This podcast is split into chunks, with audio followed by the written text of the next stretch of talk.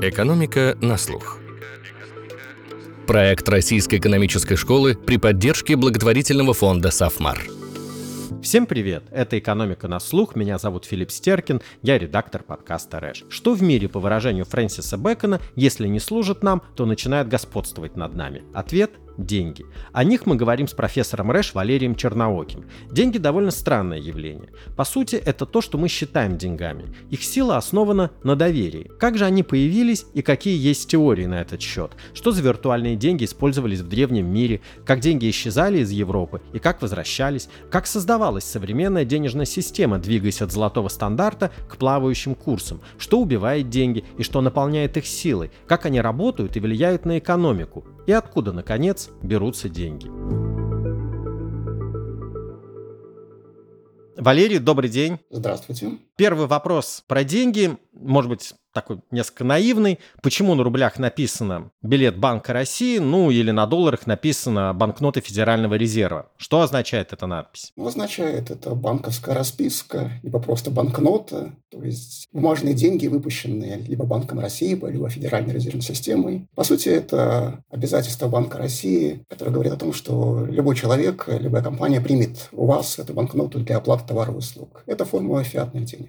Это декретные деньги, когда государство говорит о том, что я действительно готов принять эти активы обратно в качестве, например, налоговых платежей, либо в качестве выплаты долга. Фидуциарные деньги – это деньги, основанные на доверии. Есть такие сказочные теории, может быть, денег, теория Петра Пэна и теория Махагони, давайте назовем ее. Известная сказка про Петра Пэна. В этой сказке то есть феи, которые существуют только тогда, когда в них люди верят. С деньгами очень похожая ситуация фидуциарная. Это деньги выполняют роль денег, средства обращения, единицы учета, средства хранения, сохранения стоимости. Только тогда, когда люди доверяют им, когда люди готовы принимать эти бумажки либо какие-то другие активы в качестве оплаты товаров и услуг, использовать для измерения цен, ну и для хранения стоимости. И когда мы это доверие убиваем, в сказке Петра Пэна феи умирают, когда люди перестают верить в них. То же самое происходит с деньгами. Когда люди перестают доверять деньгам, деньги теряют свою суть денег. Они перестают использоваться в обращении, люди не хотят хранить в них средства и не используют для измерения каких-то цен и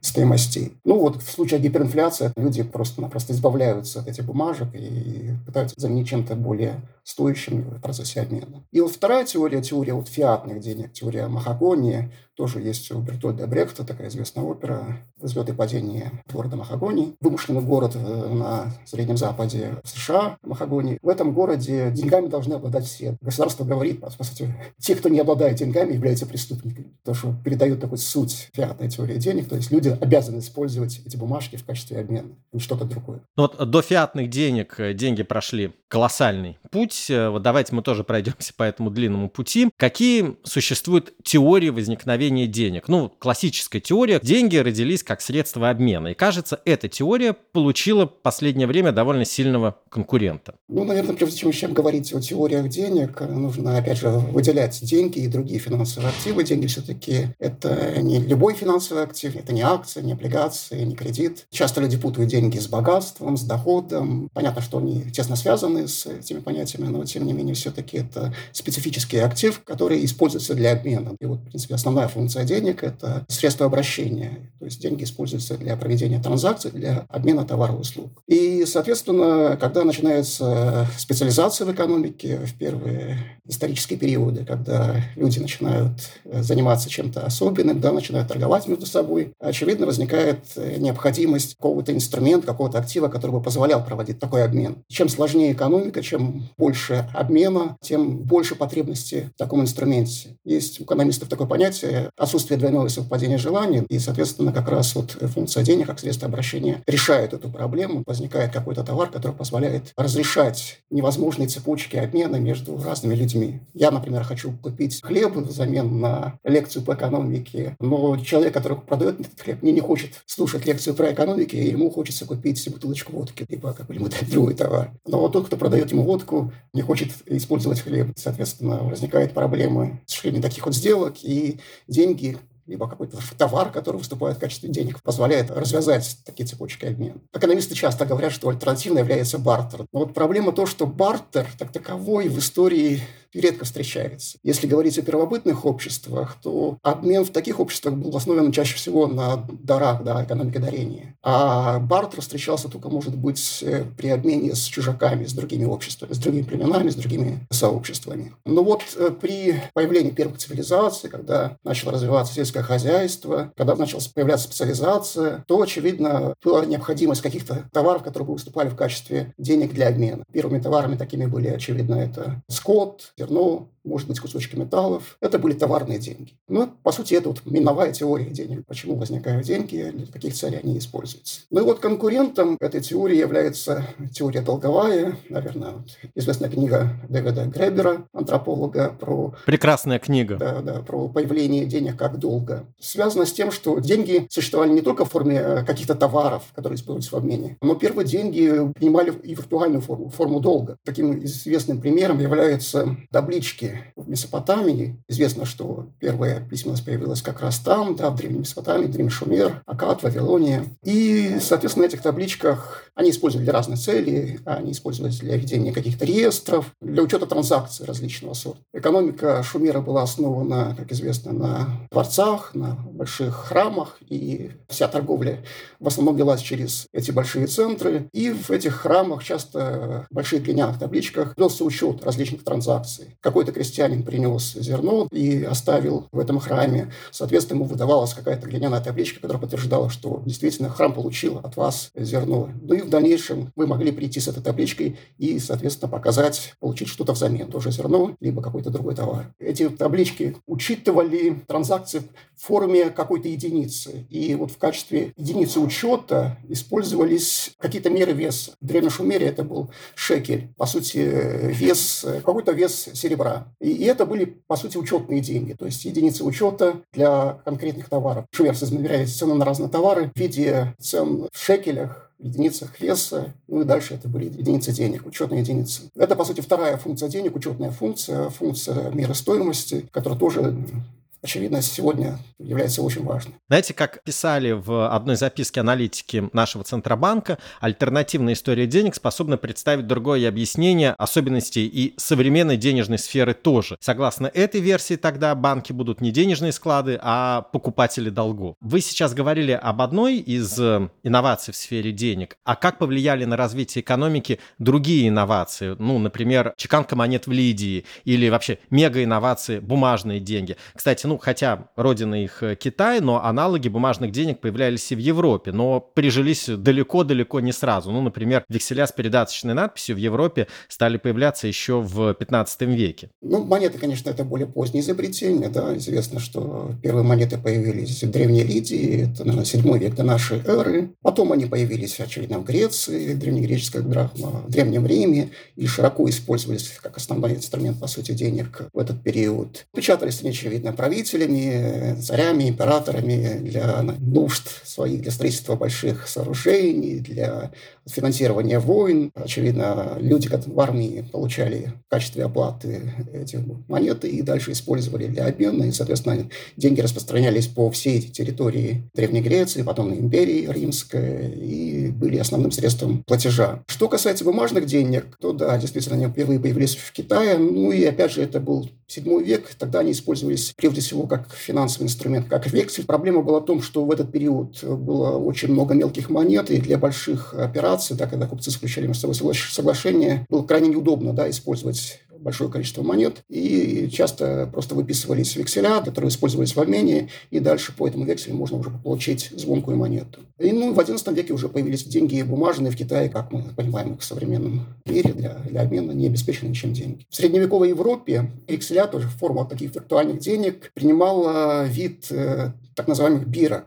по сути, это тоже вексель. Это не бумажные деньги, но суть, в общем, похожа. Это была какая-то деревянная дощечка, на которой делались прорези, которые, по сути, показывали сумму долга одного человека перед другим. Табличка делилась на две части, и, соответственно, в силу того, что использовалось дерево, рисунок на двух частях имел уникальный. То есть рисунки имели на двух частях очень похожие элементы, и нельзя было совместить с какой-то другой дощечкой. Соответственно, это была такая форма шифрования, защита от того, что кто-то другой может воспользоваться этой дощечкой для подтверждения долга. И дальше та часть, которая подтверждала то, что человек может получить взамен этой дощечки какой-то долг, могла уже дальше использоваться для обмена. То есть выступала в виде банкноты, дощечки. Это была форма таких виртуальных кредитных денег. Но основные, конечно, это были монеты разного сорта. Золотые, серебряные, медные, бронзовые и так далее. Бумажные деньги появились в Европе уже довольно-таки поздно. Это уже, скорее всего, новое время. Первую цель, которую выполняли, это форма векселей разного сорта, долговых расписок. Но постепенно начали использоваться и в качестве денег как таковых. Первые деньги бумажные, это можно назвать Банк Стокгольма, Швеции тоже выпускал бумажные деньги. Банк Амстердама известный тоже использовал бумажные деньги, банкноты для, по сути, унификации денег, которые были в тот период в Нидерландах. И дальше эти бумажные деньги использовались в обороте и в торговле. Банк Англии тоже выпускал банкноты. Соответственно, первый центральный банк, который имел монопольное право для выпуска бумажных денег.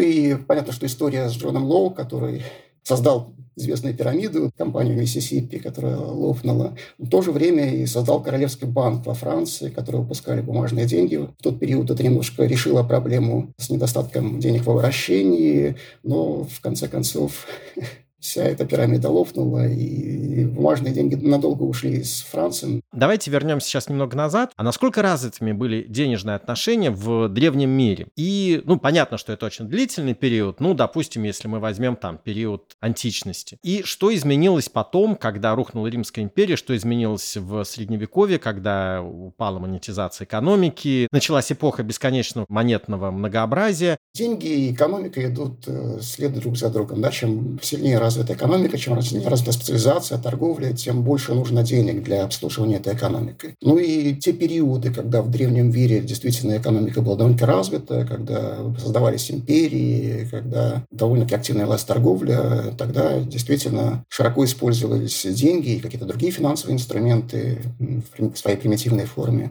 Соответственно, рост экономики требовал все больше и больше денег для обслуживания этой торговли, для обслуживания работы экономики. Если говорить о древнем Риме, то там, очевидно, основной формой денег были монеты, те же динарии, может быть, более поздние солиды, наверное, в конце Древнего Рима. Но императорам часто не хватало денег. Нужно были больше средств для финансирования своих армий. И более поздний период, уже, наверное, перед развалом Римской империи, императоры прибегали к порче монеты, к снижению доли серебра либо золота в монетах. И это, очевидно, приводило к тому, что денежная масса резко расширялась, возникала серьезная инфляция. Очевидно, тоже первые такие индикаторы того, что рост денежной массы является одним из источников инфляции в экономике. Я, кстати, читал, что эта инфляция была связана не только с порчей монеты, а еще и с тем, что второй век — это же эпидемия чумы, которая привела к сильному сокращению населения, а количество денег не сократилось, и это способствовало тоже инфляции. Снижается вторая часть, по сути, спрос на транзакции, это тоже может создавать инфляцию.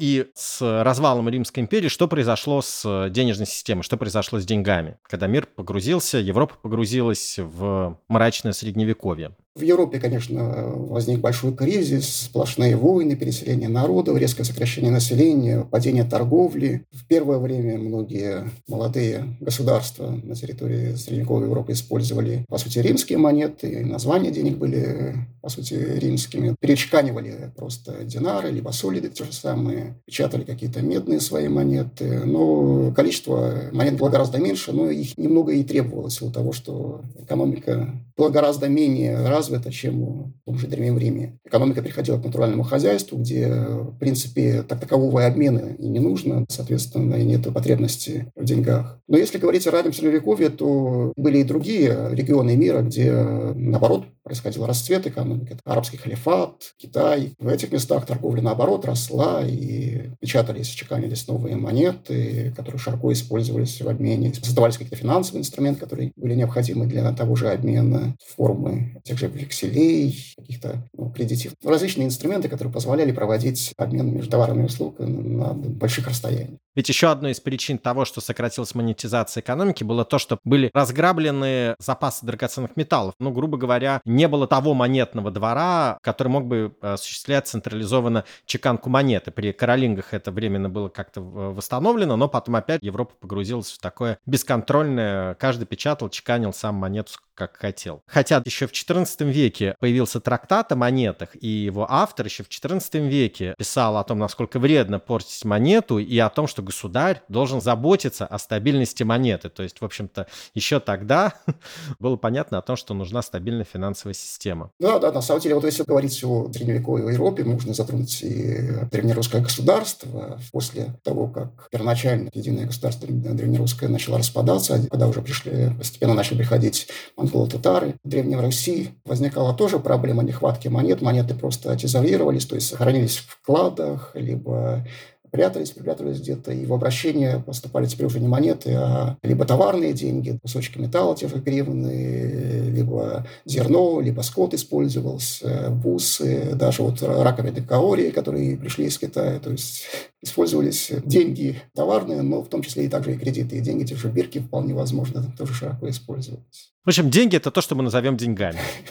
Да, так возвращаемся к началу. То, что люди считают деньгами, это и есть деньги. А как в Средневековье религия влияла на денежные отношения? Наверное, все мировые религии запрещали процент, всегда боролись против ростовщичества. Я не знаю, может, такой буддизм в меньшей степени выступал против дачи денег в кредит. Всем известно, что ислам строго запрещает выдачу денег по процент. Христианство тоже довольно резко выступало против ростовщичества, но это ограничение часто обходилось. Говорится, если очень хочется, то это можно. Обходилось разными путями. Во-первых, иудаизм запрещал выдачу денег под процент своим иудеям, но, в принципе, относился довольно свободно для выдачи денег христианам либо представителям других религий. И наоборот, можно было принимать деньги в долг у представителей других религий. И, соответственно, в силу того, что евреев довольно сильно преследовали в средние века и запрещали им заниматься сельским хозяйством либо какой-то другой деятельностью, часто они были вынуждены заниматься отдачей денег под процент, то есть ростовщичеством. Соответственно, часто возникает представление о ростовщиках как о каких-то евреях, которые, может, являются злобными, в венецианском купце, наверное, Шейлок, который требовал фунт мяса в оплату долга. Но понятно, что выдачей денег под процент занимались не только евреи, известные кагарсины, представители из Ломбардии, которые дали название для ломбардов. По сути, это представители христиан, но, тем не менее, они обходили разными путями ограничения, которые давала церковь на выдачу кредита. И тамплиеры, одна известная случай, когда орден тамплиеров, крупная финансовая, по сути, организация, которая в том числе занималась выдачей денег в кредит, но обходными путями. Это тоже те же христиане. Ограничения во многом часто снимались, когда это было необходимо королям, царям, папам и так далее. Деньги вообще как вода, они путь найдут. Например, один из средневековых теологов, он писал, что деньги давать в процент нельзя, но это можно рассмотреть как упущенную выгоду от того, что человек не вложил в торговлю. И это он таким образом не процент берет, а свою упущенную выгоду. И вообще, на самом деле, и христиане, они же ведь не брезговали заниматься ростовщичеством, но опять через евреев. И это было настолько распространено, что историк Жакерс писал, что в 15 веке властитель Милана Франческо Сфорца передавал римскому папе, что налог на капиталы евреев станет невыносимым бременем для большинства жителей Милана, потому что в руках евреев находятся их капиталы. А в Мантуе, как писал местный хронист, судные скамьи евреев на самом деле принадлежали местной семье банкиров Тротти. Собственно говоря, действительно, евреи были такими фронтменами благочестивых христиан. Если продолжать, опять же, историю религии, можно вернуться к Древней Руси в период, когда уже после захвата монголо-татарами Большое развитие на Руси получили монастыри. Они являлись большими центрами торговли, они накапливали земли в этот период. Но в том числе занимались выдачей зерна в рост, условно скажем, тоже занимались кредитованием. И тоже кабальное холопство, довольно-таки распространенное явление на Руси. Проблема кредитования, да, проблема того, что люди остаются с большим долгом, это не современная проблема, она имеет очень-очень далекие корни. Но потом, после появления протестанства, очевидно, такие ограничения были во многом сняты, и кальвинизм, и лютеранство, и англиканство, в принципе, не сильно выступали против кредитования, хотя, конечно, тоже не поддерживали ростовщичество так таковое, выступали за небольшое ограничение. Ну и после этого получило развитие кредитования денежной системы в Германии, в Нидерландах, в Англии, в Швейцарии, то же самое. Голландия, очевидно, являлась одним из пионеров промышленной революции, современного капитализма, и понятно, что там тоже получили от развития такие ключевые инструменты вроде акций, акционерного капитала, та же Ост-Индийская компания, которая требовала привлечения больших средств для финансирования своей деятельности. Как раз вот первый такой пример открытого акционерного общества, которое продавало акции всем желающим и создала возможность становления фондового рынка. Различные, опять же, финансовые инструменты, которые использовались для длительных торговых сделок. Ну, наверное, если говорить еще более ранее, тут уже пример тамплиеров, которые впервые создали, по сути, дорожные чеки. Вот инструмент, который позволял не использовать дорогие сами деньги, но, тем не менее, получить деньги на месте, когда вам требовалось купить какой-то товар. Ну и, соответственно, дальше, получив чек, вернуться обратно без звонкой монеты и не попав в руки пиратов, либо разбойников, получить деньги дома. Ну, тамплиеры как раз в силу того, что имели разветвленную сеть монастырей, представительств по всей Европе и, может быть, даже Азии, в силу того, что они занимались как раз крестовыми походами, они позволяли проводить вот такие вот операции. В одном монастыре вы получали денежный этот чек, эту расписку, и дальше могли получить за эту расписку в другом месте звонкую монету, использовать уже дальше для обмена. Можно ли говорить, что финансовая революция, она предшествовала некоторым образом промышленной революции, и постепенно зародился, собственно, современный экономический рост? Ну, наверное, здесь связь обоюдосторонняя, то есть развитие экономики, развитие промышленности требовало больше финансирования, больше денег, новых инструментов для создания капитала, и это приводило к развитию денежной и финансовой системы. Ну и, с другой стороны, появление вот этих новых инструментов тоже способствовало тому, что создавались новые предприятия, новое акционерное общество. Здесь все шло одновременно, да, и развитие политических институтов, защита прав собственности, даже славная революция в Англии, она намного способствовала той же промышленной революции. Это давало толчок развитию финансовой системы, которая, в свою очередь, еще сильнее подталкивала развитие экономики. То есть здесь говорить о том, что что-то влияет на одно и не имеет обратного влияния, наверное, нельзя. Ну и большое влияние оказала 30-летняя война на развитие финансовой системы. А я сейчас зачитаю цитату из Кембриджской истории капитализма. 30 лет постоянных боев создали новые военные технологии и новые средства финансирования, установившие основу для 1,5 веков государственного строительства по всей Западной Европе.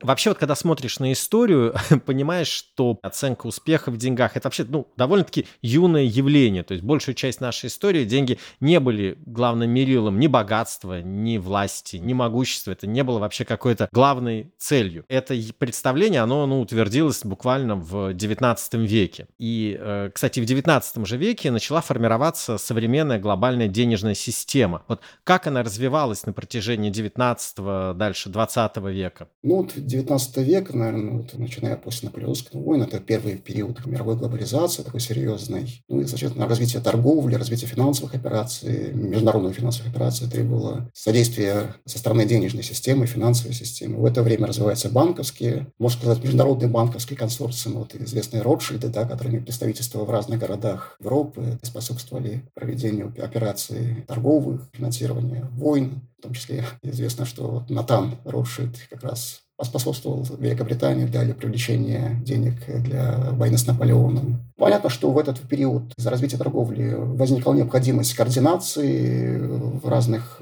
финансовых системах, в разных уголках мира, создания, скажем, если не общей валюты, но, по крайней мере, создание какого-то механизма, который бы не приводил к тому, что было необходимо менять одну валюту на другую. И были в тот период даже два первых монетарных союза, вот Латинский монетарный союз и Скандинавский монетарный союз. То есть несколько государств имели общие стандарты чеканки монет и принимали монеты из других государств на своей территории. Вот Если говорить о Латинском монетарном союзе, это Франция, Бельгия, Италия, Швейцария. Потом Греция вступила. Скандинавские страны, отсюда это Норвегия, Дания и Швеция. Вот интересно, что Греция как раз использовала во многом порчу монет, нарушение стандарта печати монет для собственных целей, ну и даже было исключено на какой-то период из Латинского монетарного союза, в начале 20 века, наверное. То есть история повторяется. Ну да, история повторяется на новом битке. Впоследствии понятно, что для того, чтобы деньги способствовали обмену, нужно было бы, чтобы разные валюты были более-менее устойчивы между собой. Ну и золотой стандарт, либо биметаллический стандарт, этому хорошо способствовал. По сути, мировая система, денежная система,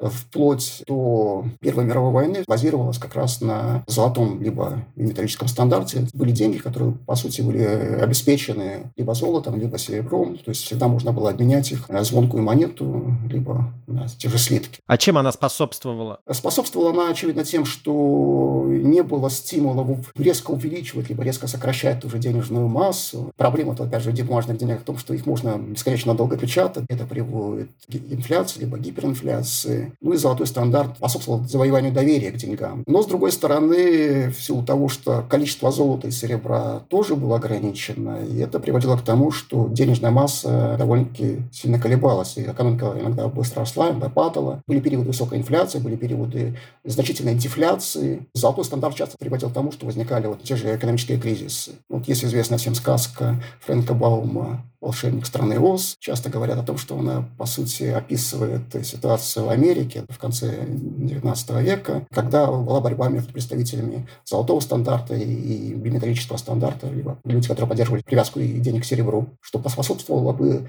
расширению денежной массы, увеличению экономической деятельности, ну и в какой-то мере инфляции. Ну и там вот есть такие ассоциации вроде золотой дорожки, дорожки золотого кирпича, серебряные башмачки, тоже там представитель промышленности, пугало, представитель фермеров. Много-много ассоциаций, связанных с тем периодом США. Да, а потом в одном из продолжений страшил был набит бумажными деньгами. И там есть фраза дословная, я не помню, но была «Как хорошо иметь казначеем того, кто просто набит деньгами». То есть у Баума были очень-очень тонкие такие аллегории. Ну, вернемся к золотому стандарту. Он внес очень большой вклад в глобализацию, и на пик она вышла перед Первой мировой войной, и во время Первой мировой войны золотой стандарт был отменен. Почему, несмотря на все дефекты золотого стандарта, страны после Первой мировой войны пытались его возродить? Ну, как раз во время Первой мировой войны денежная система во многих странах была серьезно нарушена. В Германии, Франции, там все страны, которые были затронуты напрямую, даже высокая инфляция, гиперинфляция. В России послереволюционная, где тоже была высокая гиперинфляция. То есть, если вот говорить о золотом стандарте и бумажных деньгах, Фридман сравнивал это с проходом между Сциллой и Харибдой. То есть, две напасти, пройти между которыми довольно-таки сложно. С одной стороны, золотой стандарт, конечно, способствует торговле, но часто приводит к тому, что у нас возникают такие вот бумы и рецессии,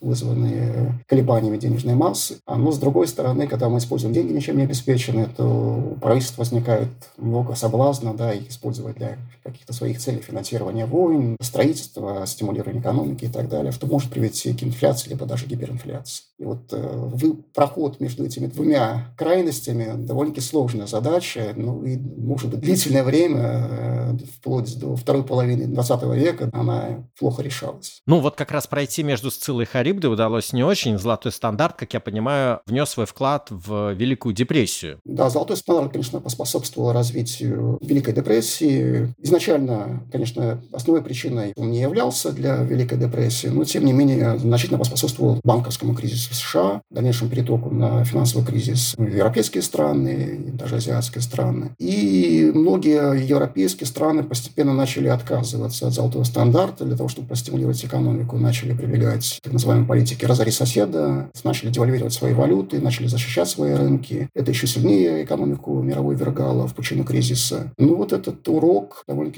был серьезным, да, для представителей мировой элиты, для экономистов. И в послевоенный период была попытка создания системы, которая бы избегала проблем межвоенного периода. Возврат к золотому стандарту, учитывая опыт предыдущих десятилетий, наверное, был уже невозможен. Но, тем не менее, все понимали, что нужна денежно-валютная система, если более точно, которая бы способствовала мировой торговле, чтобы не было таких серьезных колебаний между валютами разных стран, чтобы страны не использовали политику «разори соседа», девальвировали формируя свою валюту, делая свои товары более дешевыми по сравнению с иностранными. Ну и в конце концов пришли к созданию такого вот механизма, денежно-валютного механизма, как бреттон-вудская система, которая, по сути, заключалась в следующем. Американская валюта, доллар, фиксировался и обменивалась по требованию для других правительств к золоту, по-моему, $35 за тройскую унцию было. А все остальные валюты фиксировались в доллару США, то есть обеспечивались резервной валютой, долларом США в небольшом коридоре. Коридор был очень маленький, там около 1%. То есть, по сути, обмен денег в мировой торговле в мире был довольно-таки стабильным. Если вы торговали, то, в принципе, валютные риски для вас никакой проблемы не представляли в тот период. Однако сама система была крайне неустойчива, и это было связано с тем, что американская экономика, начиная с 50-х годов, была в таком длительном периоде торгового дефицита. И есть такая известная дилемма Триффина, которая, по сути, показывает этот парадокс, проблему между необходимостью представления резервной валюты для мира, с одной стороны, но с другой стороны, стабильностью внутри американской экономики. В чем она заключается, эта дилемма Триффина? Американская экономика как источник резервной валюты, доллара для других стран, имела торговый дефицит, ну и, соответственно, торговый дефицит означает, что взамен товаров и услуг из-за других стран мы просто отдаем доллары, соответственно, резервную валюту. Чем больше резервной валюты в мире, тем больше можно расширять денежную массу в других валютах, в тех же франках, марках, фунтах стерлинга. Ну и, соответственно, это способствует развитию мировой экономики, создает больше денежной массы, больше возможностей для мировой торговли. Но, с другой стороны, отток денежных средств из США, большое количество резервной валюты долларов за рубежом создает риски для того, что правительства стран других могут забрать это золото, обменять те же резервные доллары за золото. А золото, очевидно, количество не увеличилось в тот период. Ну и как можно было этому противостоять? Ну, с одной стороны, США в тот момент, по сути, запрещала владеть золотыми слитками, монетарным золотом, может, только в виде украшений. Цена на золото строго регулировалась, она сильно отличалась от того, какая она была цена на золото в том же Лондоне, либо в других мировых центрах. Можно было бы обеспечить, опять же, фиксацию $35 к одной тройской унции за счет сокращения денежной массы, но это бы привело, опять же, к рецессии в самой США. То есть возникала такая проблема. С одной стороны, нужно представлять резервную валюту для мира, чтобы обеспечивать мировую торговлю и рост. С другой стороны, устойчивость самого доллара подрывалась, иначе нам нужно было сокращать денежную массу, ну и приводить экономику к рецессии. Ну и вот в 1971 году Никсон в итоге объявил о том, что фиксация доллара, обмен доллара к золоту прекращается, и, соответственно, сам режим бреттон-вудский был разрушен. Впоследствии, там, в какой-то период, многие страны уже отказались от привязки своих валют в долларах, хотя какие-то продолжали привязывать. Система резко изменилась. И сейчас говорят часто о том, что существует в мире система Бреттон-Вудс 2.0. Честно говоря, назвать ее Бреттон-Вудс 2.0 нельзя. Все-таки у нас основной режим валютного курса – это свободное плавание между крупными валютами. Нет никакой привязки. Но, тем не менее, центральные банки развитых стран часто координируются во время кризисов, используют различные инструменты, валютные свопы для того, чтобы обеспечить ликвидность для банковской системы, чтобы избежать проблем для финансового сектора во время каких-то проблемных периодов. То есть есть координация, но, тем не менее, это не такая же координация, как это было в период бреттон-вудской системы. Сама бреттон-вудская система поспособствовала тому, что доллар был ключевой резервной валютой, даже доминантной валютой. Это более такое широкое понятие. Доминантная валюта означает, что доллар может использоваться для хранения резервов, для обслуживания финансовых потоков, ну и, очевидно, для проведения международных торговых сделок. Но последние десятилетия, после появления евро, его роль была серьезно подорвана, но сейчас происходят многие события, которые постепенно подрывает его роль как валюту торговую, как валюту финансовую, ну и тем более резервную валюту. Но понятно, что этот период не короткий, изменения происходят на длительный горизонт. Знаете, вот часто любят спекулировать на тему, а что дает США доллар? Некоторые называют это главным геополитическим оружием США. Есть такое понятие «непомерная привилегия», которую впервые ввел Барри Айхенгерин. Заключается она в том, что Америка, выпуская доллар как резервную валюту, может финансировать свои долги гораздо дешевле, чем другие страны. То есть, по сути, свой большой долг она оплачивает гораздо дешевле, чем даже Великобритания или какие-то другие страны. Но здесь преимущество не так, чтобы очень большое, так, чтобы колоссально на что-то влияло, хотя, конечно, были оценки по $100 миллиардов в год. Но это все-таки не те суммы по сравнению с самим размером американской экономики, с размером финансовой системы американской. Это не те суммы. Вопрос, который нельзя не задать, когда говоришь о деньгах, а какое вы видите будущее у криптовалют? Сложно назвать в современном мире это деньгами. Опять же, мы возвращаемся к функциям денег, где средства обмена, единицы учета и средства средства для хранения, сохранения стоимости. Пока все эти три функции криптовалютами не очень хорошо выполняются. Но многие страны запрещают их хождение, по сути, они не могут быть использованы для обмена товаров-услугами, для проведения транзакций. Они крайне нестабильны в силу этого, в них сложно сохранять стоимость, есть периоды довольно серьезных спадов, падений и роста. Ну и для учета тоже крайне неудобно, да многие люди, которые занимаются криптовалютами, часто свое богатство все-таки все равно переводят в те же доллары, евро, либо какие-то другие стабильные валюты. Сегодня это, по сути, какой-то финансовый актив, который пока не является деньгами так таковыми, но все-таки уже является значимой частью мировой финансовой системы. Вот центробанки задумались о создании своей цифровой валюты. Да. Понятно, что это не криптовалюта, конечно же, но почему? Почему они задумались о том, чтобы запустить это? Ну, опять же, это дополнительный инструмент, который можно использовать в качестве денег. Есть какие-то преимущества в этом, связанные с тем, что криптовалюты позволяют делать умные контракты, то есть можно, например, за счет цифровой валюты Центрального банка назначать платежи целевые, то есть если, например, государство платит какому-то человеку деньги, то можно контролировать, на что эти деньги расходуются. По сути, это замена в какой-то мере наличной валюты. Более дешевый способ для проведения платежей. Но пока все это на стадии экспериментов, и непонятно, как это будет в дальнейшем развиваться. Конечно, какую-то часть денежной массы это займет, но, наверное, пока мы будем работать в старой парадигме во многом. Наличная валюта, монеты плюс банковские деньги.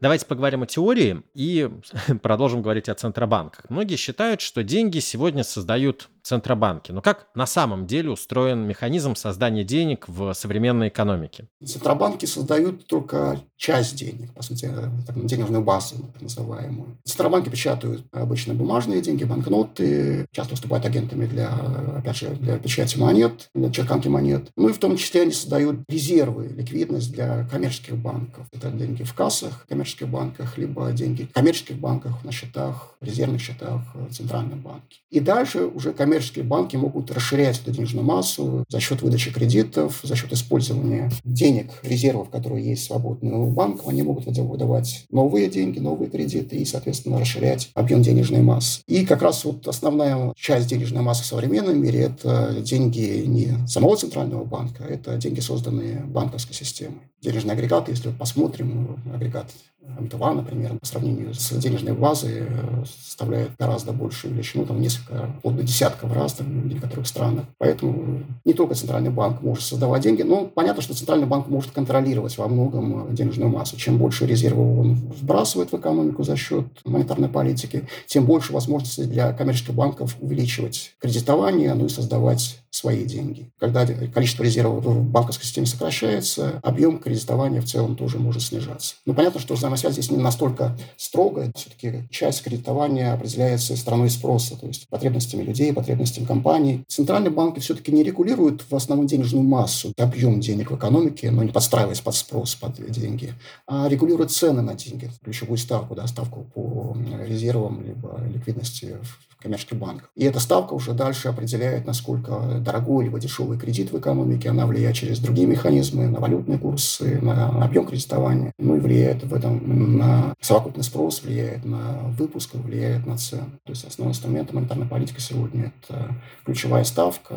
Валерий, а как вообще определяется спрос на деньги в экономики. И насколько этот спрос эластичен? Ну, на спрос на деньги влияет много факторов. Ну, во-первых, чем больше размер экономики, чем больше транзакций в ней происходит, тем больше нужно денег для обслуживания этих транзакций. Так называемый транзакционный мотив спроса на деньги. Но в то же время, как мы говорили, деньги представляют собой средства сохранения стоимости, в них можно хранить свое богатство. Когда мы смотрим, в чем лучше сохранить свою стоимость, мы сравниваем, например, что нам лучше сделать, положить деньги под подушку в банкнотах, либо, например, купить какую-то акцию, либо облигацию. Ну и чем выше процентной ставки в экономике, чем выше инфляция, тем менее охотно мы деньги используем в качестве средства сохранения стоимости. Это означает, что деньги быстрее оборачиваются в экономике, да, и это, соответственно, снижает спрос на деньги. Влияет на спрос на деньги также и насколько развита финансовая система, насколько люди много сберегают. То есть здесь, на самом деле, очень много факторов. И проблема в том, что этот спрос часто крайне нестабилен. Может меняться ситуация в экономике. Денежная масса, очевидно, в этом случае должна подстраиваться каким-то образом под этот изменившийся спрос. Тут у меня такой глубоко теоретический теоретический вопрос, а как, в принципе, деньги влияют на экономику? И какие существуют взгляды на это влияние? Что думали об этом классические экономисты, что им противопоставляли кейнсианцы, и что за истина лежит между этими двумя экономическими школами? Деньги влияют, конечно, не напрямую. Есть целый набор различных механизмов, трансмиссионных механизмов, как денежная политика передает свое влияние на экономику, на инфляцию. Влияние в основном идет через совокупный спрос. Сколько люди готовы тратить на новые товары и услуги, сколько компаний готовы приобретать новых инвестиций. И понятно, чем больше денег в экономике, тем больше будет этот совокупный спрос. И увеличение совокупного спроса приводит к тому, что, может быть, экономика подстраивается, возникает рост экономики, а может подстраиваться цены, то есть будут расти цены. Классический подход говорит о том, что такой рост совокупного спроса он не будет приводить к росту реальной экономики, в большей степени будет приводить к росту цен, то есть к инфляции. Кейнсианцы говорят наоборот, что как раз увеличение совокупного спроса цены не очень сильно меняют в основном как раз реальное производство, стимулирует выпуск, стимулирует занятость, сокращает безработицу. Но понятно, что эти две школы в современном понимании, они правы. На разных горизонтах. Если мы говорим о долгосрочном горизонте, то действительно классики правы. Если мы долго печатаем деньги, это в конце концов приведет к инфляции. А вот на коротких периодах, на краткосрочном горизонте, во многом правы и кейнсианцы. В этот период в краткосрочном плане работают жесткость цен, жесткость зарплат, часто компании принимают изменения уровня цен, связанные с ростом денежной массы за просто повышение спроса на свою продукцию. То есть есть такие асимметрии информации, которые тоже позволяют увеличивать производство. То есть за счет разных механизмов в краткосрочном периоде деньги и увеличение совокупного спроса могут стимулировать выпуск. То есть говорить о том, что одна школа противоречит другой, на самом деле не совсем корректно. Они работают только на разных горизонтах. Ну да, кейнсианцы тоже считали, что в долгосрочном периоде деньги нейтральны. В общем, это, по-моему, вообще один из самых фундаментальных вопросов экономики, как провести грань между краткосрочным влиянием какого-то явления, какого-то события и долгосрочным влиянием. Но, как говорил Кейнс, в долгосрочном периоде мы все мертвы. Да. Это резко критиковал Фридман, да. Если говорить о краткосрочном периоде, то увеличение совокупного спроса, может быть, вслед за увеличением денежной массы, может влиять на реальную экономику за счет нескольких механизмов. Одним из механизмов является то, что цены меняются не каждый день. Есть какой-то период, когда многие цены для многих компаний зафиксированы, являются жесткими. И в силу жесткости цен это может приводить к тому, что увеличение спроса в экономике может приводить к тому, что компании реагируют не за счет увеличения цен, а за счет увеличения выпуска. Заработная плата может быть фиксирована какой-то период, то есть она не меняется каждый период вслед за увеличением спроса. Это тоже может снижать издержки компании и создавать стимул для увеличения выпуска. Но это может происходить только тогда, когда есть свободные ресурсы в экономике, чтобы создавать этот новый выпуск, когда экономика не близка к потенциальному выпуску. То есть, когда есть свободная занятость, если есть безработица, когда люди можно нанимать дополнительно, когда есть какие-то другие свободные ресурсы. Понятно, что когда экономика достигает уже естественного или даже потенциального уровня, то в этом случае новое стимулирование спроса приведет только к увеличению цен. Компании просто не будут иметь возможности наращивать свой выпуск. Это приведет, в конце концов, к инфляции. Ну и даже пока экономика еще не достигает потенциального выпуска, рост денежной массы, увеличение спроса приводит к тому, что инфляционные ожидания могут перестраиваться. Это тоже будет негативно влиять на производство и подталкивать рост цен. Ну, то есть получается, что последствия ожидаемого роста денежной массы могут отличаться от последствий внезапного увеличения денежного предложения? Да. Если мы не ожидали того, что денежная масса увеличилась, если мы не понимаем, что она произошла, по сути, мы видим увеличение спроса, нам кажется, что действительно нужно увеличивать выпуск за счет этого спроса. Если мы видим, что денежная масса устойчиво растет, если мы построим наши ожидания под этот рост инфляционный, то это может привести к тому, что компании не будут наращивать выпуск, а просто будут увеличивать цены вслед за этими ожиданиями. Я почему еще заострил внимание и на этом вопросе, и на вопросе о том, как создаются деньги в экономике,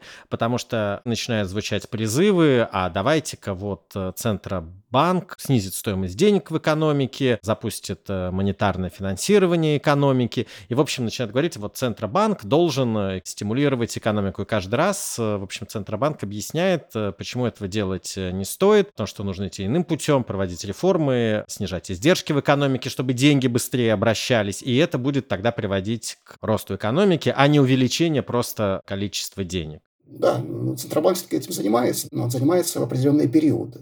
периоды кризиса, в периоды падения совокупного спроса, когда люди перестают тратить деньги, когда компании... Сглаживать колебания. Да, то есть, когда мы сглаживаем колебания, экономический деловой цикл. Наоборот, когда экономика очень быстро растет, когда у нас растет инфляция, как происходит в современном развитых странах, мы пытаемся снизить этот спрос, сократить денежную массу, повысить стоимость кредита, и Центральный банк этим занимается. Но просто стимулировать экономический рост, долгосрочный рост за счет денежной массы невозможно. В конце концов, мы наталкиваемся на границы производственных возможностей, и в конце концов, роста такого не будет, будет только рост инфляции, который дальше будет развиваться в гиперинфляцию, люди будут просто переставать пользоваться деньгами, то есть мы теряем доверие к деньгам, наша фея умирает, и, соответственно, скорость обращения денег увеличивается, это еще сильнее подталкивает инфляцию, Центробанку нужно печатать еще больше денег, ну и в конце концов развивается гиперинфляция. А в какие моменты может потребоваться такая поддержка от Центробанка? То есть как определить этот момент? Когда наступает такой момент, мы все их видим, это какие-то проблемы в финансовом секторе, в банковском секторе, сжимается кредитование, сжимается денежная масса одновременно, соответственно, это давит совокупный спрос в экономике, ну и Центральный банк начинает вмешиваться, чтобы компенсировать это падение спроса, падение денежной массы в экономике. А фискальное стимулирование? Фискальное стимулирование работает таким же образом. Оно тоже влияет на совокупный спрос, но может влиять, опять же, через прямые покупки государства каких-то товаров, услуг, а может влиять за счет снижения налогов, либо каких-то переводов людям, либо компаниям, которые тратят эти деньги на покупки товаров, услуг, тем самым поддерживая производство, поддерживая совокупный спрос. А вот насчет инфляции. А вы согласны с Фридманом, что инфляция всегда и везде – это монетарный феномен? Понятно, что на инфляцию влияют факторы как со стороны спроса, так и со стороны предложения. Но современная инфляция во многом в развитых странах вызвана и факторами со стороны предложения. Нарушение логистических цепочек, энергетический кризис – это все факторы, не связанные с денежной массой, не связанные с монетарной политикой. Но, тем не менее, вот факторы со стороны предложения, они часто довольно-таки краткосрочные. То есть влияние на инфляцию не может быть таким там устойчивым, бесконечным. Они часто одноразовые. Но вот факторы со стороны спроса, со стороны предложения денег, когда мы поддерживаем совокупный спрос, здесь уже можно поддерживать этот совокупный спрос, печатать деньги сколько угодно. Никаких ограничений больших здесь нет. И понятно, что когда у нас возникает устойчивая инфляция, долгосрочная инфляция, либо гиперинфляция, то это уже очевидно монетарный феномен. Может, первоначальный толчок был связан с факторами предложения, но просто потом Центральный банк, либо правительство начали аккомодировать, то есть поддерживать этот первоначальный толчок за счет выпуска больше денег, за счет компенсации, может быть, первоначальной этой проблемы. Добавляя денег в экономике, мы не решаем во многом первоначальную проблему, а просто поддерживаем инфляцию и в конце концов можем даже создать проблема гиперинфляции. Развивалась монетарная и фискальная политика. Понятно, что во многом следовало за развитием экономической теории, даже появление кейнсианства и идеи Кейнса о том, что основным инструментом антициклической политики является фискальная политика. Потом, в конце концов, во многом в 70-х годах кейнсианские идеи были подвергнуты сомнениям. Соответственно, роль денег резко возросла и денежной политики. Но понятно, что оба инструмента могут быть использованы во время финансового кризиса, во время каких-то проблем в экономике.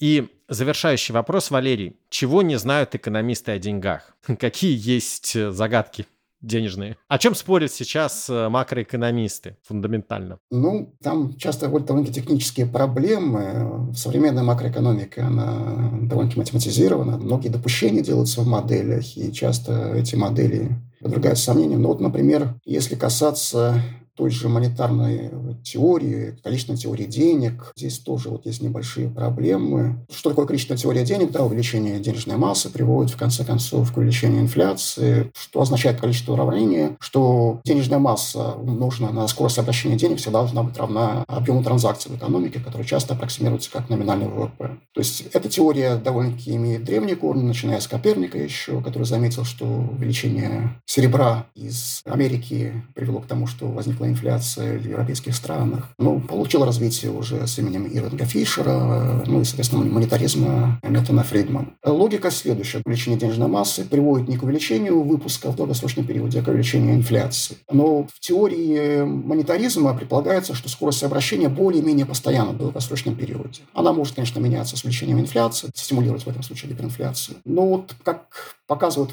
теоретические модели современные, которые используют макроэкономисты, само по себе количественное уравнение денег не обеспечивает единственность равновесия. То есть при том же самом уровне денег инфляция может быть абсолютно любой. И вот эта критика привела к тому, что возникла так называемая фискальная теория уровня цен, фискальная теория инфляции, которая говорит о том, что для того, чтобы зафиксировать вот только единственную траекторию инфляции, можно использовать фискальную политику. За счет выбора дефицитов бюджета в разные периоды времени мы можем всегда зафиксировать один стабильный уровень цен. Но, опять же, много критики к этой теории, фискальной теории денег. И многие монетарные инструменты, вроде правила Тейлора, позволяют решить проблему без прибегания к фискальным инструментам. Правила Тейлора – это, по сути, правило, которое, если не подчиняется монетарной политике, но, по крайней мере, пытается следовать. Оно говорит о том, что проценты ставки, которые устанавливает Центральный банк, они меняются не произвольно Центральным банком, а за счет реакции на какие-то экономические изменения. Вот, например, если происходит инфляция, то ставка процента должна вырасти больше, чем, например, 1:1, для того, чтобы вернуть инфляцию обратно. Либо если происходит кризис в экономике, то и ставка процента должна снизиться в какой-то пропорции к снижению выпуска относительно потенциального. И вот эта эндогенная реакция, она во многом позволяет выбрать одну траекторию инфляции, стабилизировать уровень цен. Валерий, спасибо вам большое. Да, не за что. Спасибо вам. По-моему, наш подкаст показал, что деньги далеко не всегда хороший слуга, если вспоминать того же Бэкона, с которого мы начали. Главное, как мы этим слугой управляем. К тому же с таким слугой удается управиться далеко не всегда, и лично нам, и экономике в целом. И кажется, мы еще многого не знаем о поведении денег, потому что очень мало знаем о поведении людей. И каждый раз убеждаемся, что не понимаем куда больше, чем поняли. Так что экономистам предстоит еще многое узнать о деньгах. Об их открытиях мы рассказываем в «Экономике на слух». Слушайте нас во всех подкаст-плеерах, оставляйте комментарии и отзывы и рассказывайте друзьям. С кратким изложением всех выпусков вы можете ознакомиться на портале guru.nes.ru, где вы также найдете множество материалов об экономике, финансах и образовании, в том числе истории великих инвесторов, которым удалось приручить деньги. До скорых встреч!